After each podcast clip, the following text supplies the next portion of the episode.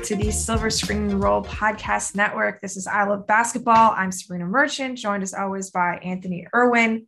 Anthony, I'm going to start things off here with a little bit of a victory lap because the last time you and I recorded, I believe you said that Austin Reaves was not going to get any meaningful minutes. And I said I would be surprised if he didn't get rotation minutes. And lo and behold, Austin Reaves, rotational player. How are we feeling? You know, it's not exactly a shocker that you're smarter than me, Sabrina.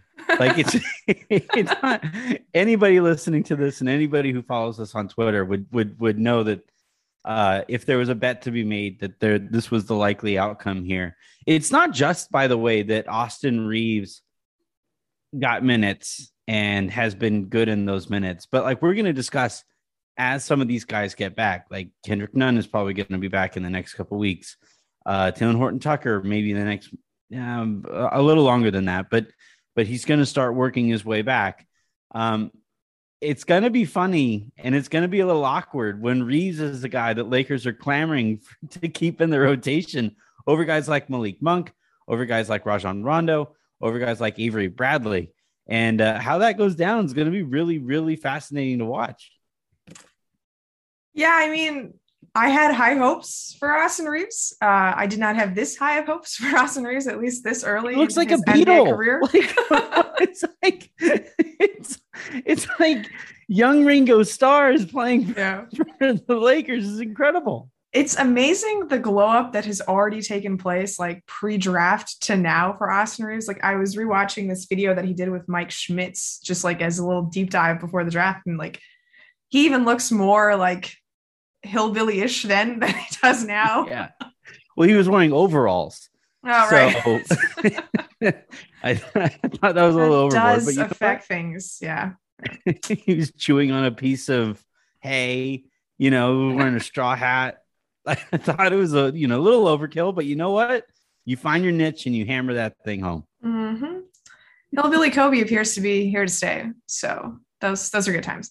Uh, yeah. But let's let's get into it with that Lakers rotation starting lineup. Um, with Dwight Howard out for the last two days, the Lakers have gone with a smaller starting five, whether that's a consequence of Dwight not playing or just playing against the Rockets or Frank Vogel trying to experiment, whatever. Um, we've got what I would assume to be the four set starters of LeBron, AD, Russell Westbrook, and Kent Bazemore. Feel free to disagree with me about Bays, but to me, I think he's earned starting spot number four. And then instead mm-hmm. of going with DeAndre Jordan, they used Avery Bradley in place at point guard. Just initial thoughts on that starting five, Anthony, how the Lakers got to this point. Uh, if you like it, I know obviously your child is named after Avery Bradley, so mm. lots of good vibes there. totally. You know, I am out here in Texas. He went to UT. Mm-hmm. Um, but he, so I was thinking about this uh, over the weekend, and it's kind of funny because Rondo has this reputation of of swag and intent, like you know, all of the things that like you offer up to point guards that you like, but you can't explain explain why they're good. You know, like why that player is actually good. And then like Avery Bradley is that, but on defense. So if you just combined Rajon Rondo with Avery Bradley, Frank Vogel would have the his favorite player ever. I think is is what you would be looking at. And so it's kind of funny that he's kind of opted for flipping a coin between those two guys. And it's also very telling because this is how Frank Vogel operates that he is always going to, if possible, lean on his defensive instincts. That's what he's going to be doing. And and in this case, and it's very rare that he's able to do that with this team because there are very there aren't very many guys who could actually fulfill those defensive instincts. But in this case, Avery Bradley compared to Rajon Rondo does. And and I think it's the right call. I think Bradley does less damage to your team given his deficiencies than Rondo does. Yeah, I mean, I can't believe we're having this conversation two years later after the Avery Rondo discussion of the 2019. I'm still not positive Rob Pelinka watches non-Lakers games, so I, am not exactly shocked that we're I mean, having. He was Bradley's agent back in the day too. Like there is a long-standing relationship between Avery Bradley mm-hmm. and Pelinka, and obviously the Lakers were quite fond of Avery Bradley back in 1920. Yeah. They had the so-called Avery Challenge um, with regards to how he helped their defense and sort of the defensive intensity they were trying to replicate when he was out. Uh, I, I just I can't believe I'm saying all these things, but yeah, I'm perfectly happy having Avery Bradley in the starting lineup again. Like it's great. Uh, but not for too long though. Not like, for too let's get some guys back healthy. Yeah. Let's not, I, you know. It's it's so funny to me like how hard we are trying to recreate 1920 just so very yeah. much even just down to the discussions that are being had about the team but uh, ignoring two years ago for now uh, there are so many ball handlers on this team so many so many mm-hmm. like in the starting lineup already with lebron and russ the level of usage between those two guys uh, it just seems unnecessary and almost uh, like backwards to have another guy like Rondo who needs the ball in his hands. Otherwise, yeah. you have him or Russell playing like a spot up shooter role, which God forbid that ever happens again on a Lakers lineup. So having Bradley, who admittedly not respected as a shooter, but competent enough, especially from the corners. He knows the Lakers sets, he knows where to be. I think we saw that immediately in that Golden State game where he had just been acquired by the Lakers and came in and already knew a couple of things to run with Anthony Davis and where to spot up. So I think he takes away less on offense just because you can have him without the ball in his hand and he's going to function fine. And then, yeah, you know, having a point of attack defender who can get through a screen, like, whoa, that exists on the Lakers this year. Like, poor Monk. Congratulations. Monk got screened sometime last week, and I'm still not sure he's free of that thing. it it also just kind of goes to show, by the way, the exact type of player that you need alongside LeBron like this isn't rocket science. I, I we just joked about that at the start of the show that I'm not very intelligent. This is very easy basketball theoretics right here, where you have a guy in LeBron who is probably the smartest offensive player that the game has ever seen, arguably the most efficient ball handler that the game has ever seen. Um, somebody who can do basically anything based on whatever whim that he has. Like last night, he decided late in the game, I'm just going to shoot nothing but fall away jumpers off of the one foot. Like he just gets bored and he decides like that's that's what I'm going to do here. And and I think for for the kind of player that works alongside him, we've seen two like lesser versions of that player in Matthew Dellavedova and in Avery Bradley, where in terms of skill sets, just go out there and defend decently, knock down the occasional open shot, don't turn the ball over, and hey, look at that. You're going to win along. You're going to work alongside LeBron. And then with KCP and with Alex Caruso, we saw two better basketball players. KCP at one point started at point guard. Remember? Yep. And it's like, In and he was able finals run. KCP yeah, he was he was able to do that because again, don't turn the ball over, knock down the occasional open shot, defend well. Caruso, don't turn the ball over, all those things. And with Avery Bradley, it's the same. And, and when you look at Rajon Rondo, he's the antithesis of those things, right? He is probably turn the ball over is is is part of Rondo's game because he's going to push the envelope when it comes to some mm-hmm. of the passes that he makes. Not exactly respected as a shooter, not very good defensively. And so that's why, you know, just in terms of keeping it super simple here, why that pairing doesn't necessarily work and why it does with Avery Bradley. Like Avery Bradley can't stick anywhere else in the league because LeBron only plays for one team. Like that's that's exactly what's going on there. yeah, and I mean, it's fine to have players with deficiencies so long as the rest of your roster is capable of masking them, right? Like it's yeah. not a problem if Avery Bradley is going to get a little too aggressive at the point of attack because, oh, hey, Anthony Davis is back there to sort of clean things up at the rim. Yep. Or if the Lakers do play big, like there's Dwight Howard, or I'm going to stop there. But I I like the idea of you know For one jump. There's DeAndre Jordan. One jump, he is there. Anything after that. yeah, it's this is a nominally positive podcast. I'm going to avoid the things that actively okay. upset me about the Lakers. So for now, that means I can talk about Rajon Rondo because I do think there are situations where he's helpful, just not next to Russell Westbrook. I think they figured out sort of how to play him next to LeBron James. There's a little bit more synergy there. Rondo still seems to me like a break glass sort of guy. Like if one of your lead guards is out for the day, then yeah, he's a perfectly suitable backup point guard. Great. Yep. Need to have one of those on the roster because, like we saw last year, it's hard when you don't have a backup point guard. Things go to shit really quickly. like it's yeah. really, really bad. yeah. Yeah. I like the Avery Bradley edition. I mean, I think obviously the Lakers would be better suited if Kendrick Nunn was healthy to take that role, or if mm-hmm. uh, Talen Horton Tucker proves worthy of, you know, playing alongside the Big Three. I'm still not sure if his spot up shooting is where it needs to be, but hey, it's not like Avery Bradley's a fantastic spot up shooter. You know, we're we're dealing with the best the Lakers got right now. Um, yeah. I mean, even like the the feel good Malik Monk story has already like worn its way outward. like the guy hadn't scored in three straight games and then comes in to take cold free throws. Uh, yeah. This is the first, and we all know how the Lakers game ended against the Rockets last night. That could have gone very poorly.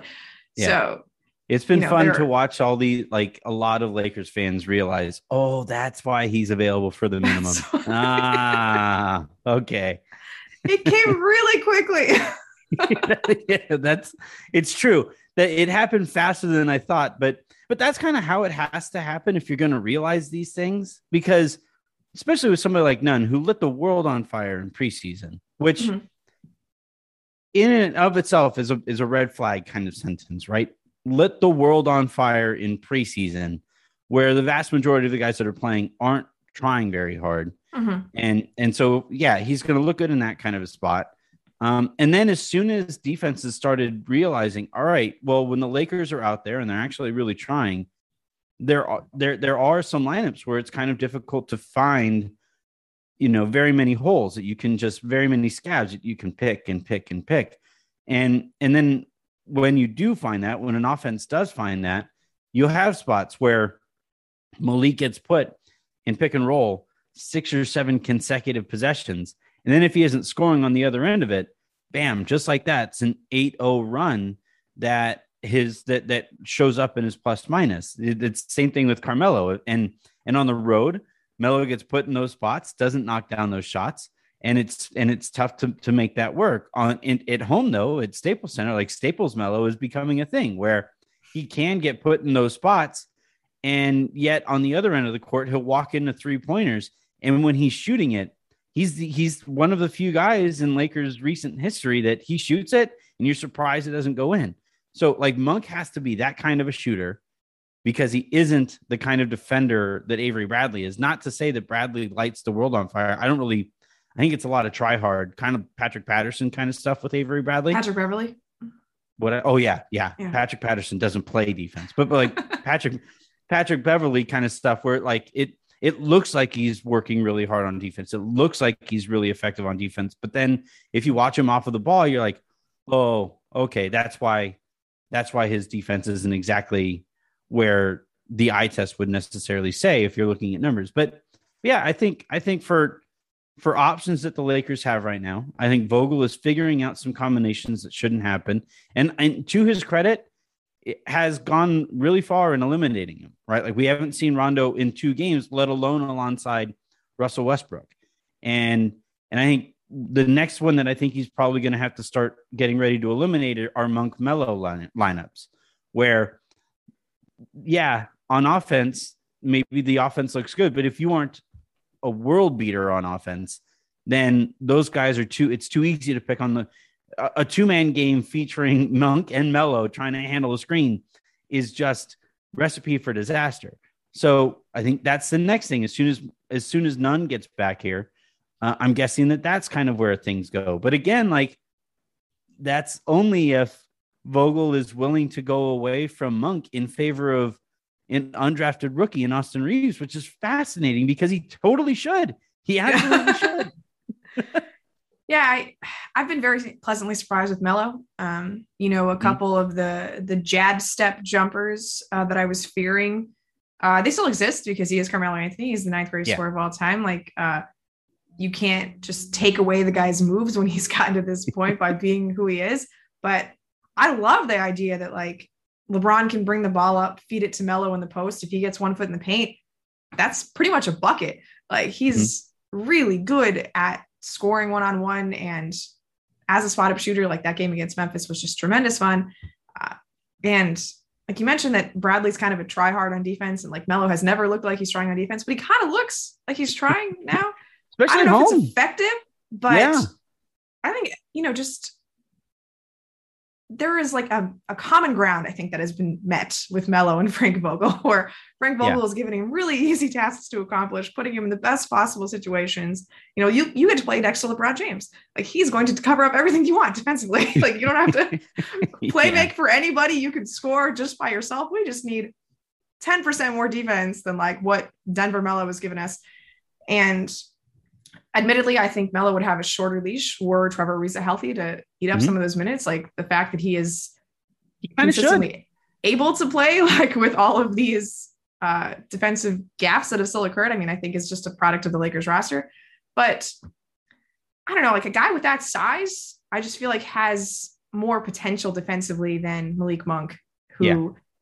on his best day is just still a small combo sized guard. Uh, mm-hmm who is attempting to guard twos and it's it's never going to end that well for him unless something miraculous happens and i don't anticipate that happening this year at least for the lakers no i and i think i think for monk you know he's kind of i think he's going to fall into the um quinn cook kind of role or uh who's oh troy daniels like I uh, think yes. he's gonna he's he's gonna fit into that uh, kind Troy of Daniels. role where yeah, right where they they um, you know, they they go to him and see if he can be a microwave kind of guy where you just throw him in, and if he hits two three shots before the defense or before their offense can start to target him, then then great. Then Malik Monk Malik Monk just came in and either added to the momentum or swung the momentum, and then get him out of there before it can swing back the other way. Um, and I think that's by the way, like until he develops an ability to not perish on screens, then like I, I think that's what he's going to be in the NBA for for the foreseeable future. Um, the the other thing too, like with with Melo, that I've I've really enjoyed is like you could tell there's a sense of accountability that he has now because like there are very few players that can hold him to account the way that LeBron can, right? Just in terms of resume, in terms of of friendship in terms of in, in terms of like everything that you need to tell a former superstar hey man like this is what we need you to do. Like that's that's it. We saw with dwight right where where dwight came in and the lakers basically told him you're not going to get post touches. Like you're just not. You might get one every blue moon or whatever but but you, that's not going to be a part of your game anymore. And sure Melo made up for that from jab by jab stepping at the free throw line but like that's what that's that's kind of what the Lakers have had to have like in order for this to work this is what it was always going to look like.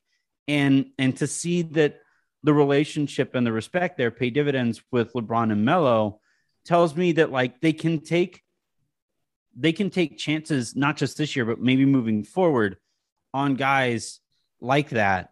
Like we this this, this is now a trend. It's it's Dwight and then Melo and and previously it was like like waiters like played the only decent basketball of the last like three years with the Lakers. You know, like it's now a trend. The Lakers wrote, can hold people accountable that, that that in ways that other teams can't.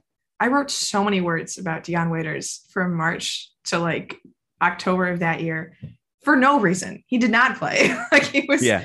just a useless piece of that championship puzzle. But hey, um, yeah. no, I, I, think that you're absolutely right. Uh, and Except you know, you for DeAndre say, well, Jordan, I think DeAndre, DeAndre Jordan is the exception to the rule. well, like Melo was in Portland, and he was playing with a guy like Dame, who theoretically should be able to, you know, bring guys into line. But Dame's never really played defense. Like he can't tell Melo that he has to bring it on that end of the floor when he never has. Like same with right, CJ. Right. That's just not that's not the same. And like I respect Terry Stotts quite a bit as a head coach. He's not a championship head coach. There's a certain level of equity that Frank Vogel gets yeah. in terms of this is my scheme and it has worked. So you need yeah. to buy into it. Uh, and that's an AD, like AD, yeah. like the the presence of just superstars who can, you know, because like I'm sure, I'm guessing, you know, just based on what I know about like NBA locker rooms at this point, just having been around the sport now for is I can't believe I'm saying this as long as I have, but like they get heated, right? Like when when the Heatles were a thing and LeBron bumped Spoelstra, the response from almost every NBA player out there was, "Yeah, we're crazy competitive. We all really want to win. There's there's a ton at stake here, and especially in that environment, you know, like things are going to get heated. And I'm sure in some of these uh, film room sessions that it gets heated, and LeBron tells AD, "Man, we need you on the block here more," and and AD tells LeBron, "You can't finish five straight possessions with your palms up in the air." asking what just happened when the guy you you were supposed to be guarding just knocked down a three pointer, just like Christian Wood did last night.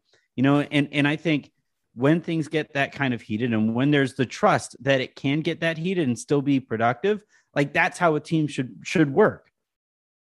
Yeah.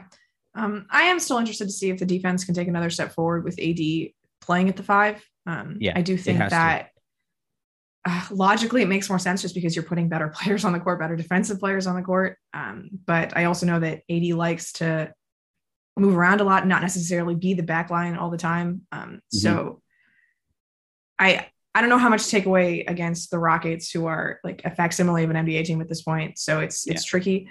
Um, but Alperen Sengun is the worst NBA player I've ever seen.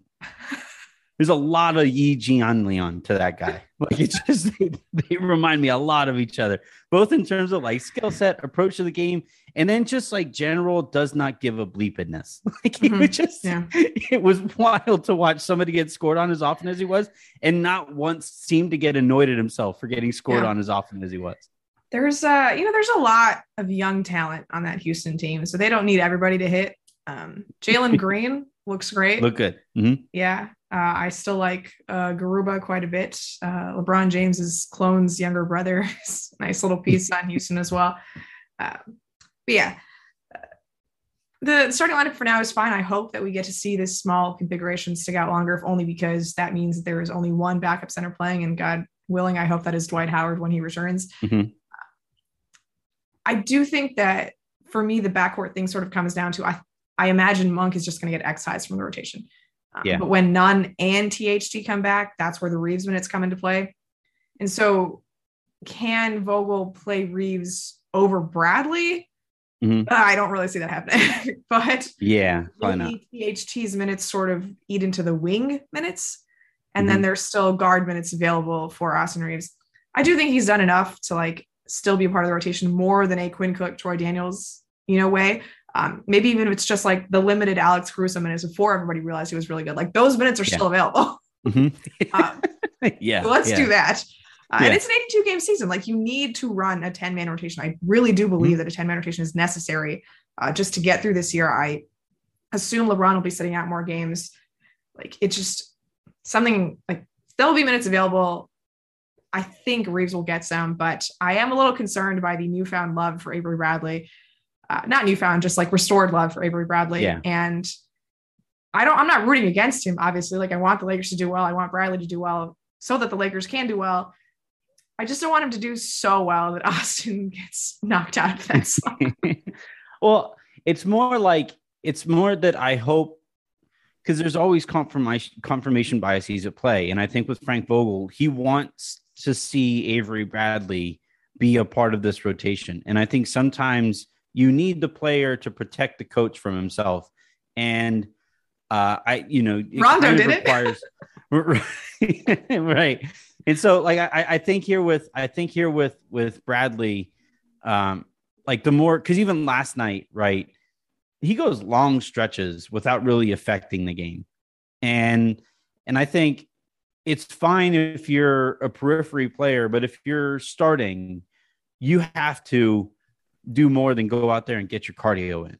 And I think for for for Bradley, if Nunn comes in and he makes a more noticeable impact on it, and he's basically playing the Bradley role as well, if not better than Bradley, then I don't really know necessarily where Bradley fits into the equation because, like you said, THT is going to be there, and and and I think Reaves is somebody that the Lakers uh, are invested in right now they're they're slightly pot committed to this guy, given the fact that he went from being a two way contract to now being a rostered NBA player.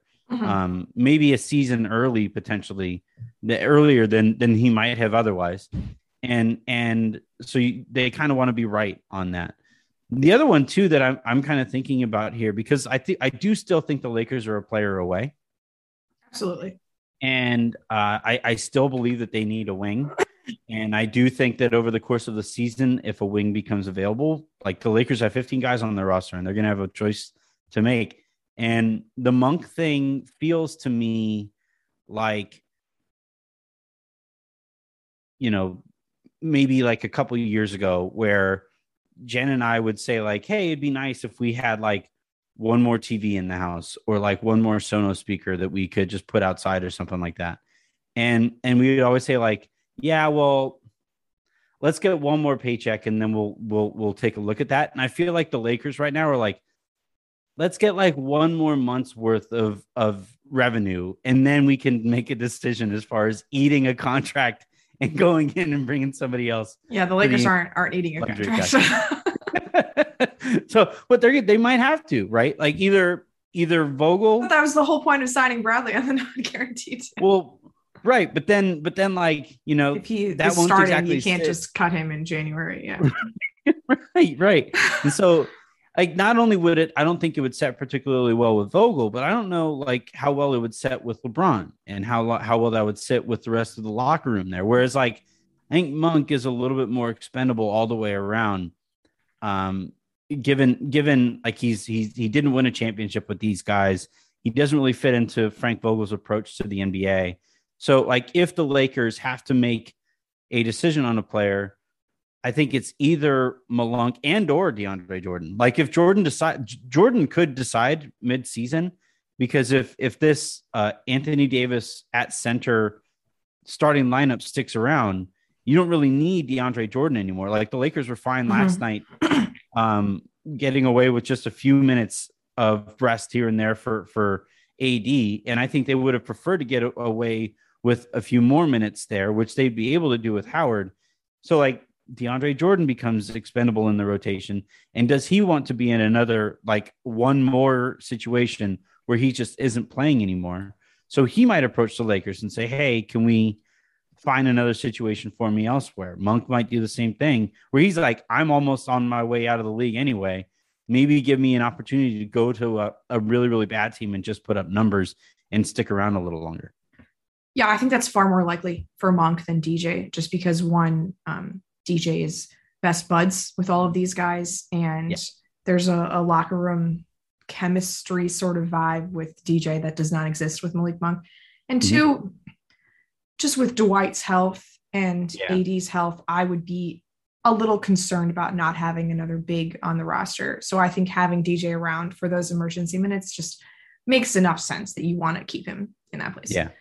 I was I was thinking more like if if the opportunity comes along where the Lakers could upgrade from DJ to a better, like a better version of DJ, yeah, like it's just a better or a different version. Because mm-hmm. like I've always been iffy about having two centers who do the exact same thing. as, JaVale McGee and Dwight Howard. yeah, well, right, but like, but even there, like they they it wasn't so exact between JaVale and Dwight. Like I I think Dwight was better defensively, and I think JaVale, in terms of like being able to throw down a lob and stuff like that, was was slightly better than, mm-hmm. than Dwight. Whereas like DeAndre, I don't think he's better at anything than Dwight right now. No, he's and, just a more beloved personality. right, right. And so I'm saying like if there's if if a player becomes available, could be DJ. Where where's he at right now? Oh, he's in Phoenix. I don't think it, will, it won't be it won't be JaVale. So, but like if another player becomes available who is DeAndre Jordan, but better. I think the Lakers. Uh, I, I, it wouldn't surprise me if they just kind of said to DJ, "Go and finish off your career somewhere else. We're going to bring in somebody who can actually help us win." And now that we've gotten our first subtle Damian Jones reference of the podcast, let's take a quick break and then we'll come back and talk about some news that hit today.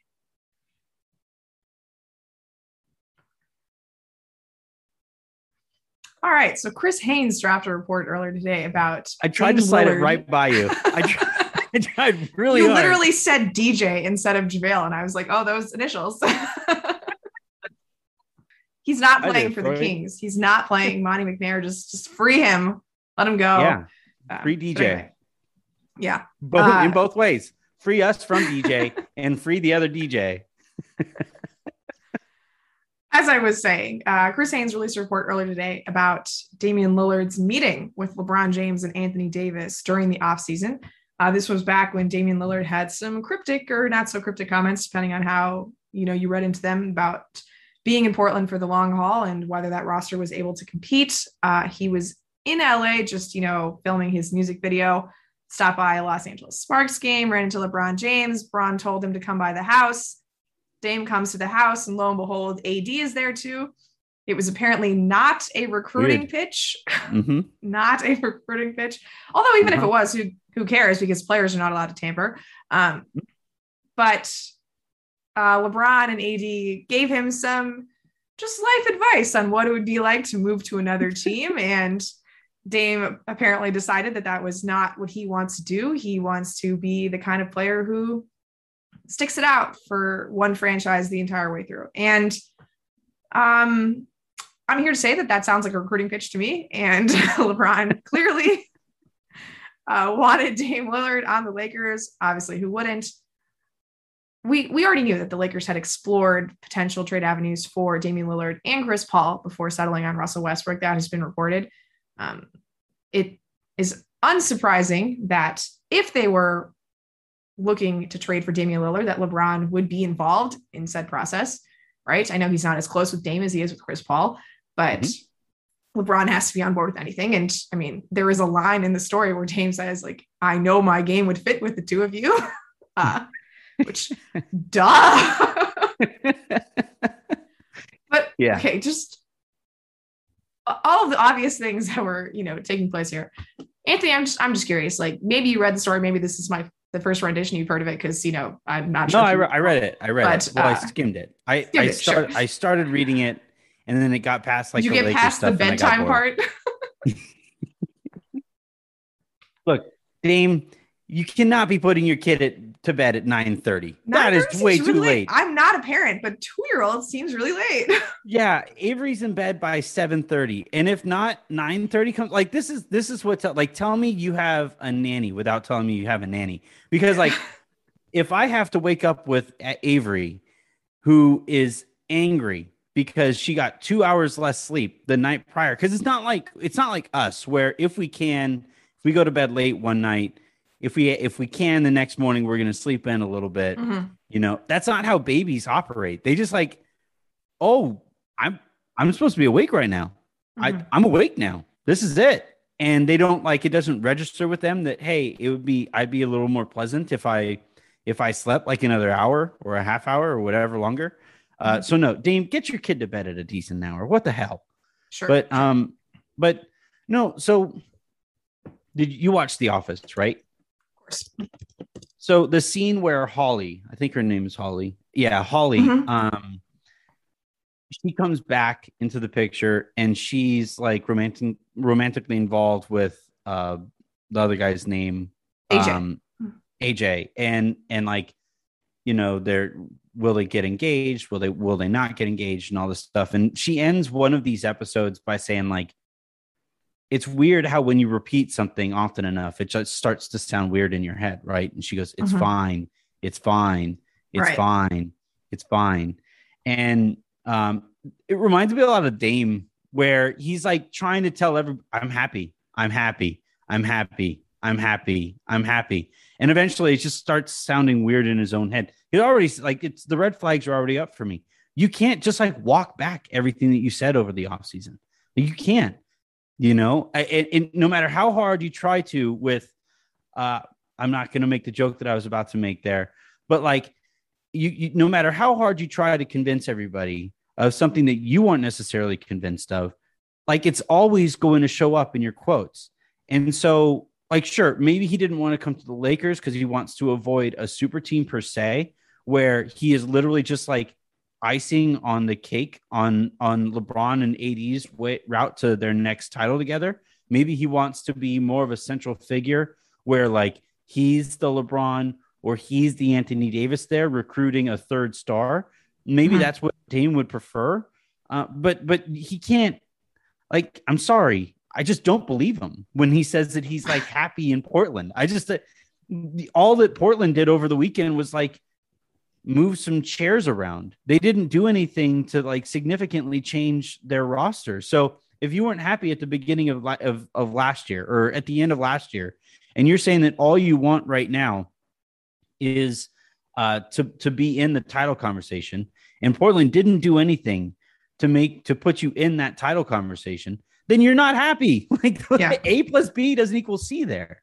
So Chris Haynes is obviously, you know, the Dame whisperer, right? Like if Dame wants mm-hmm. a story out, it is going to come via Chris Haynes. And so mm-hmm. I'm trying to figure out what Dame is hoping to accomplish with this story. Because I guess the the charitable read is, oh, I was wooed by LeBron James and Anthony Davis. And I told them, no, I don't want to do the super team thing. Yeah. But everybody already knew that you were wooed by the Lakers, right? Like the fact that there was a personal meeting with LeBron James and Anthony Davis, yeah, where you Chris Haynes has lovingly fit. described LeBron James's home. I would fit, I would but I don't. that I don't think the point is being accomplished here, right? Uh, yeah. If the idea was, oh, I'm so committed to Portland, even after these overtures by the Lakers, that's not really what I'm getting here. I'm hearing that, hey, Portland, look how much they wanted me. Yeah. look how much they wanted me. Right. Well, and and like again, of course, that's that's what he has to do, right? Because otherwise, mm eventually he's going to ask out, right? He's done every, and and and I think what he's doing right now is I did everything in my power to to put whatever pressure I had to to get mm-hmm. you guys to trade away CJ McCollum. I did everything. Mm-hmm. Short of saying get this guy trade out CJ. of here. yeah, trade CJ for Ben Simmons. Let's get this done, right? Mm-hmm. Um like he's and I, and I think like this feels very clerical. It feels very like all right, here's my email trail on my way out. And and here's all the emails that that show, hey, I did everything that I could to avoid a James Harden situation, to avoid a Ben Simmons situation. I did everything that I could to avoid that stuff. And you still didn't catch the memo. And so I think this feels like, yeah, one more, one more effort. It's saying, see, look, they really like me they would mm-hmm. be willing to do whatever it takes to win those guys a championship. What are you doing here? And and I think like it's it's legitimately mind-boggling that Neil Olshey continues to be employed. And yeah. and, and, and, like what, what it comes down to is ownership. It, like the uh, Paul Allen's wife, right? Sister, I think. Sister, yeah. Uh, took over after he passed away and is I think not as invested in the Portland Trailblazers as uh, Paul Allen was, mm-hmm. because mm-hmm. if if she were, she would be seeing everything that went down with went down with the Chauncey Billups hiring and the PR mess that that was. Some of that PR nightmare and some of the crap that got sprayed there landed on Dame, which he wasn't obviously very thrilled about. And all that is going on during an offseason where he starts it by saying, like, I just want to be in a place where I can win. And Olshey's response to that was like, "Let me get Larry Nance for you."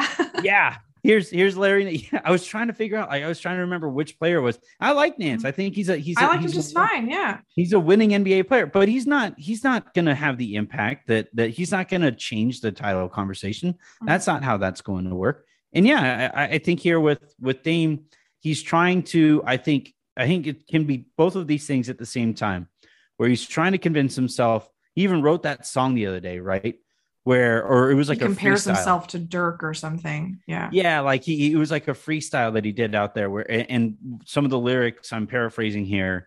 Um, but like some of the lyrics was basically like, yeah, I'm trying to stay loyal like Dirk and all these things. But it's like, I would love to get some truth serum into Dirk and ask him, hey, you could have had more than one championship. You know, you could have gone out there and won three or four championships. Uh, would you have preferred that, or would you have preferred the way that your your career goes? And then, even furthermore, I would love to ask Dirk, hey, if you hadn't won a championship and stayed loyal to the Dallas Mavericks, how would you look back on your career?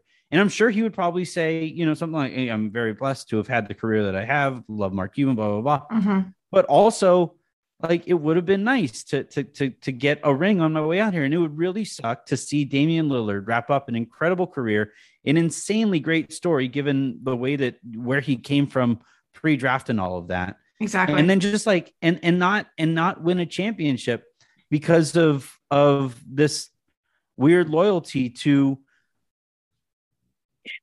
to a team that doesn't meet him halfway. right? Like it that's mm-hmm. what's the most offensive part about this is that he is incredibly loyal and Neil Olshey refuses to meet him anywhere in between where Dame is standing and where Olshey currently stands in regards to trading CJ McCollum. Yeah, it's just not a good enough team in Portland. I think we knew that. Yeah. Um, they they do a lot of window dressing. Like they brought in Covington and they uh, had Trevor Ariza for a smidge. Like they try to do all these these little things, but the the big picture is that Damon CJ's backcourt is not going to win you title probably, and no. they need to fix that, and they're not going to fix that. And it just bums me out that Damian Lillard can't, you know, get to the point of, hey, I want to go to the Lakers, like all yeah. the other guys with gumption do. Uh, yeah. And all of the assets gone the Russell Westbrook trade. Obviously, selfishly, I would prefer that he come to. I don't even know how that would work. Like, would you trade Russ yeah, trade for Dame? I guess. But why would Portland, Portland, do that? So. Portland doesn't do that. But like, no, you, would have to trade him for KCP and Kuzma and Montrezl Harrell and yeah. be leading the Eastern Conference like the Washington Whiskers. Weird how that worked out. But like, uh, like I, I, I think obviously, selfishly, I would prefer to have Dame on the Lakers. Um, mm-hmm. I still think he's a pretty flawed player, but all of his flaws would be masked by LeBron 100%. and hundred percent. Yeah. So like everything the Lakers need is in that package. right, right. I mean, some of the guy who can hit a technical foul free throw, check. no, you would. Well, I mean, what if you trade for Dame and he just forgets how to shoot all of a sudden? Like, like that. but but yeah, I would love to see Dame on the Lakers, but I would love to see. I think it'd be it'd be good for the sport because this is one of those spots where player empowerment, I think, is actually a positive thing. Holding a bad GM, a bad mm-hmm. president of basketball, whatever his title is over there, Olshey's, holding somebody bad at his job to account is the point of player empowerment. And in this Absolutely. era, previously it was getting closer to equality, free agency, you know, uh, stuff like that, right? Uh, the way that they're treated on the road and and and and travel and and all of that, like that was way back in the day what it was for, and and it was a bigger societal issue. Right now, where it's at is somebody like Neil Olshey shouldn't be hired. He shouldn't be employed right now. And I think in this case, player empowerment is a very good thing that, that by the way, Portland can probably get behind. If Dame just says, if he if he approaches um, Paul Allen's sister and says, uh, "Hey, get rid of this guy. I don't want him here anymore. Mm-hmm. He's had his opportunity." I think all of Portland would stand behind Dame. Every single Portland person I've ever spoken to would stand behind this guy. And that's the type of empowerment that I can completely get behind because it's accountability on both sides. And and I think here with with with uh this story, I think this is like one more last ditch effect. It, it, it, like, come on, guys, what is he doing over there? Yeah. What are we doing here? Yeah, it. I mean, say what you will about LeBron and the way that he uh makes decisions for his teams. Like he gets his hands dirty. Um, he yeah he has like you know David Blatt's blood on his hands. like um, he has said some things about David Griffin. Uh, you know, I'm I'm sure. But those guys also, those guys also like if they were better at their job, he wouldn't have had to get his hands dirty in that way. I mean, I'm you not know? sure if those were all the right decisions, but LeBron owns those decisions. Like he has yeah. said, bring in, you know, J.R. Smith. I can make it work. Like he, yeah, I'm the one who's going to make that happen. Um, and yeah, I don't agree with all of LeBron's decisions. Um, and I think this, you know, he didn't want to bring in Melo earlier because like he wasn't sure how it would work. And like now he can bring in Melo now that he's proven that he can be a role player in Portland. But mm-hmm. like he, he's like you said, he's trying to take accountability more than I think Dame is. Dame is still a little bit new to this like single power play that LeBron has been executing for years now. And it's, it's like not the most, uh, agreeable thing to do, right? Like there are a lot of people who dislike the way LeBron conducts his business, and I'm sure Dame enjoys yeah. the, the reputation that he has, right? Like the the hometown hero, or not really hometown, but like drafted by Portland, yeah. been there the whole time, mm-hmm. never said a bad word about the organization, dutiful soldier going about his business. Greatest player in the history of that franchise, all of that right. stuff. And it it could get a little ugly if he tries to make a power play. And I just think that all of these half half, you know, half-hearted machinations like hey, maybe I could go somewhere else. Like, I don't know if the team is good enough. I never said I wanted to hire Chauncey Billups. Like, it's not really working. Yeah.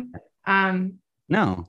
Yeah, and well, because he's I mean, he's trying to he's trying to you know he's trying like you said he's trying to to impose his will and have his way mm-hmm. without any of the accountability that comes with it potentially not working. Because, like for example, LeBron made it known, and and and uh, LeBron's camp made it known that the Lakers were on the verge of trading for Buddy Hield. LeBron said, "No, I want Russ." Right, and the mm-hmm. Lakers started working on getting Russ.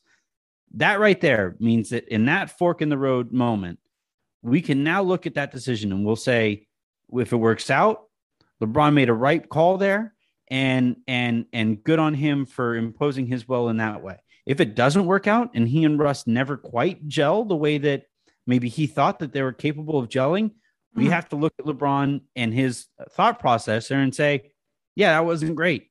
That yeah. wasn't a good a, a, good move. But, but it was a big move that he put his name on. Yeah, that that he like there's there's a there's a there's a sense of like self pride where he's just like, yeah, this is what I preferred and this is the road that we that we are now on right now and we got to make it work and it makes him by the way all the more invested and it makes russ by the way all the more invested in making it worse because if that doesn't work russ knows that like lebron's name is on going out and getting russ yeah this and, guy I, and I think put his reputation on the line for me you know? Yeah, and I think for like like Larry Nance, like it's not like you know, it, it, not quite apples to apples, but Larry Nance isn't going to be there and be like, "Oh hell yeah, Dame wanted me specifically." Like, no, it's just like Dame was just like, you know, it'd be nice if we got better. How would you like to get better? I don't, I don't know, a different sixth or seventh man, maybe. right, right.